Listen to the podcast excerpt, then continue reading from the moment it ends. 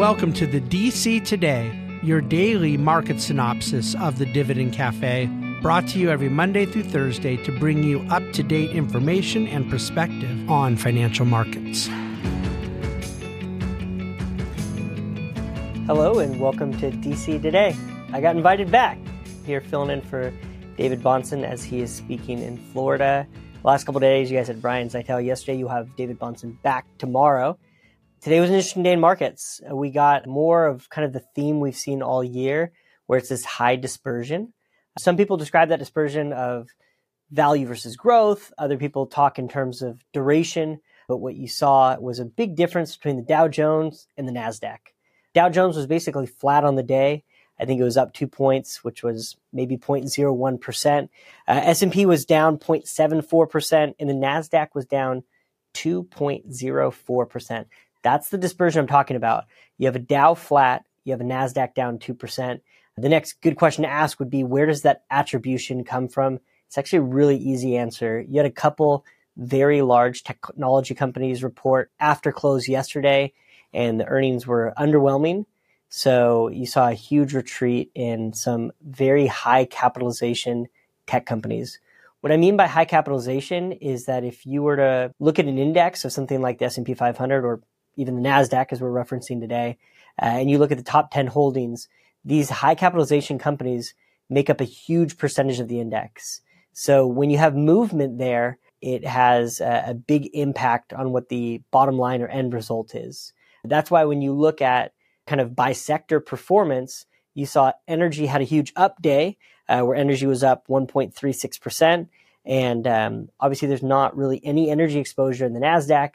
Uh, you have something like communication services, again, a newer sector that they created to grab some of the social media companies, search engine companies. That was down 4.75% on the day. That's a wild difference when you have a sector up nearly 1.5%, and then you have another sector knocking on the door of being down 5%. That's not new to us. That's what we've experienced most of this year. And again, if you listen to the pundits, there's a lot of different ways to talk about it. You can say that people are focused on quality earnings, quality free cash flow. You can say that investors are less willing to give companies time to kind of fit into the stock prices that they're at. One way we've heard it said is duration, right? That's a very common term we use when we're talking about bonds. We understand uh, the sensitivity to movements in interest rates. If I own a, a three month bond and there's a move in interest rates, it's going to have a lot less of an impact than if I own a 30 year bond.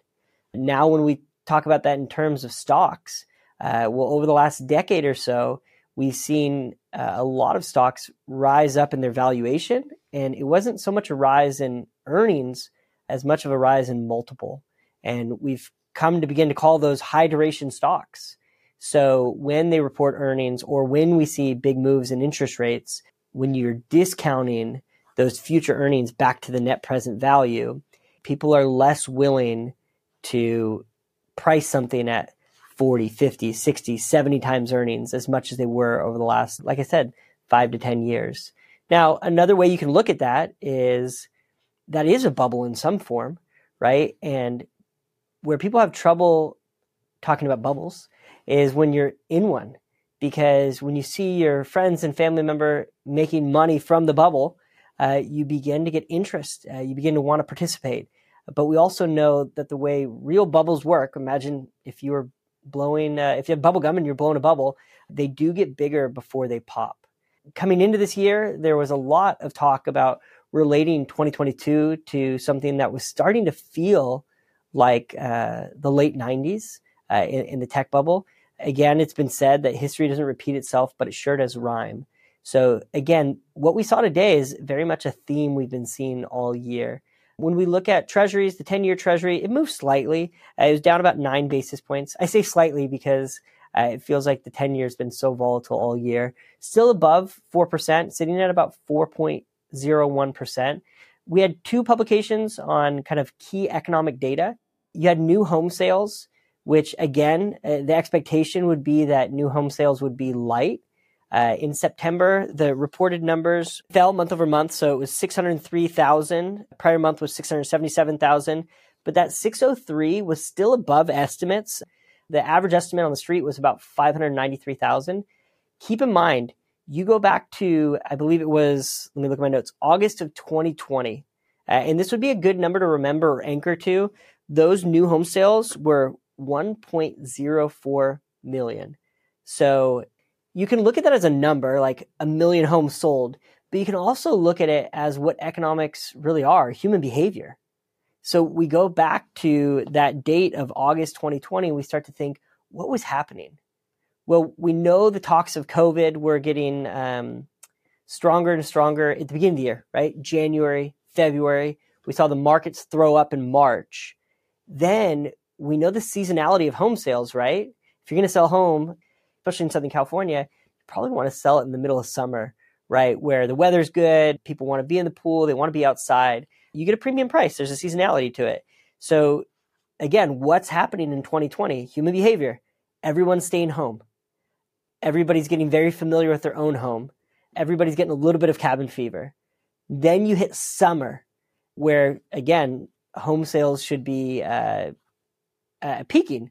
So that one million dollar, the one million home sales, I think it's a significant number. And for me, it's interesting to kind of think through. Oh, that's what economics is, right? It's the psychology of how we all behave, intersecting with this idea of supply and demand. So in August of 2020, you had low and favorable interest rates, and you had people that were very interested in buying more home and new home second homes and different things like that as they didn't know what the future had in store and they were spending a lot of time at home. The other key economic data we got was looking at the trade deficit. So September, that trade deficit widened by 5.7%. Again, one of the things, uh, or my goals here on the DC today, is not only to give the economic data, but also for those of us that don't maybe follow this stuff on a daily basis, is hey, what does this mean to me? So uh, we understand that that deficit number is going to have, uh, you know, a somewhat significant attribution to the GDP numbers, which is kind of like the main scorecard or report card for uh, economics. And why would that deficit be widening? Let's keep it really simple. There's a lot of things we could talk about, but the US dollar has been very strong. What does a strong US dollar mean? It means foreigners wanting to buy stuff from the US, they're not going to be able to buy as much stuff because as they transition their money into the US dollar, strong dollar means they're going to be able to buy less. It's going to be the opposite here. Uh, if we're buying things overseas, we're going to be able to buy a little bit more. So that strong dollar is going to mean that you're going to see a falling of exports, but you're going to see a rise of imports, which the way the math works, that's going to widen the trade deficit. So the US dollar has been extremely strong. One thing David mentioned is uh, one of the curses is that if you end up on the cover of Barron's magazine, that usually uh, does not bode well for you in the future. Barron's did a cover story on the US dollar. It was a picture, I, I believe it was the dollar. So it was George Washington uh, with a big muscle and flexing. So for any of us out there, the few people that play video games, it's kind of the curse of the, the Madden cover.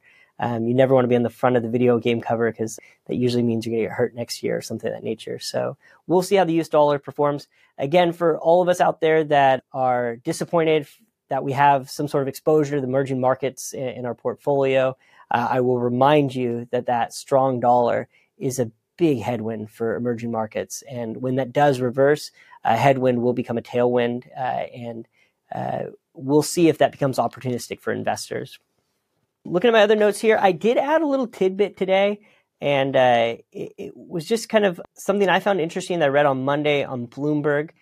One of the quotes I mentioned last time on DC Today that I find pretty interesting is that somebody said, and I, I've got to remember who said it because I want to give them credit, but they were saying this is the most anticipated recession uh, of all time. And, and the point that I'm making there is that you have to think of the narrative and the numbers you have to think of the average feeling of every single American versus the data that's actually getting published. And uh, there is a slight amount of cognitive dissonance there. So, what I put in here was three different charts that Joe Weisenthal from Bloomberg posted on Monday. And the first chart was basically just showing survey results. So, they're going to do these surveys about confidence surveys and they're trying to give a, a, general idea of kind of how do people feel out there, uh, investor sentiment, things of that nature. And there's going to be average estimates on what those surveys will come out as. And then there's going to be the actual results of those surveys. So when you look at the first chart, you'll see that the actual results of the surveys were worse than the estimates. So there was a higher amount of pessimism than the average economic uh, forecaster would have guessed. Now, the next two charts that I put in here, one is on, I believe it was industrial production, and the other was labor markets. And then you see all the data there was a surprise to the upside.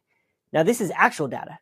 So these are, you know, economists uh, on average saying that we think labor markets are going to look like X or we think industrial production is going to be Y. And then the actual results are compared to the average estimates. So those were on average a surprise to the upside.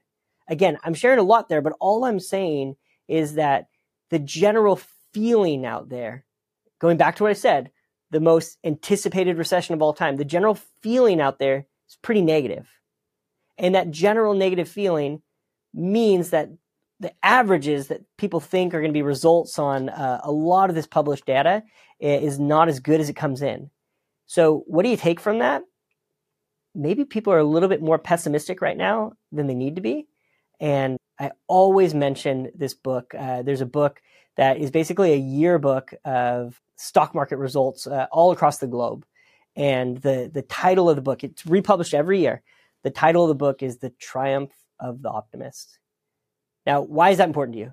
Well, if everybody you go out to coffee with, and everybody you watch Sunday football with, and everybody at your Bible study is telling you how bad things are going to be, that's going to have an influence on you. And I just want you to be careful to not let that influence lead you to take action because right now it feels like there's a greater amount of pessimism than probably is warranted. Now, again, that's not me making a prediction about the future. That's me trying to protect you from an investor behavior standpoint. So, last thing, I'll encourage you to go to the actual written where David has uh, his Ask David section. Really simple, easy question today. Uh, a reader was asking, how do you go about picking dividend stocks? Is there certain metrics or measurements, minimum dividend yields, or things that you focus on? Uh, David elaborates on that. Tomorrow, you'll have quite a big amount of uh, economic data being published. And also, you'll have uh, your normal DC Today uh, author, David Bahnsen, back with you, and he will be with you for the long form Dividend Cafe on Friday as well. Uh, and that's all I have for today. So, this is Trevor Cummings signing off on the DC Today. The Bahnsen Group is a group of investment professionals registered with Hightower Securities LLC, member FINRA and SIPC, and with Hightower Advisors LLC, a registered investment advisor with the SEC. Securities are offered through Hightower Securities LLC. Advisory services are offered through Hightower Advisors LLC. This is not an offer to buy or sell securities. No investment process is free risk. There is no guarantee that the investment process or investment opportunities referenced herein will be profitable. Past performance is not indicative of current or future performance and is not a guarantee. The investment opportunities referenced herein may not be suitable for all investors. All data and information referenced herein are from sources believed to be reliable any opinions, news, research, analyses, prices, or other information contained in this research is provided as general market commentary and does not constitute investment advice. The Bahnsen Group and Hightower shall not in any way be liable for claims and make no expressed or implied representations or warranties as to the accuracy or completeness of the data and other information, or for statements or errors contained in or omissions from the obtained data and information referenced herein. The data and information are provided as of the date referenced. Such data and information are subject to change without notice. This document was created for informational purposes only. The opinions expressed are solely those of the Bahnsen Group and do not represent those of Hightower Advisors LLC or any of its affiliates. Hightower Advisors do not provide tax or legal advice. This material was not intended or written to be used or presented to any entity as tax advice or tax information. Tax laws vary based on the client's individual circumstances and can change at any time without notice. Clients are urged to consult their tax or legal advisor for any related questions.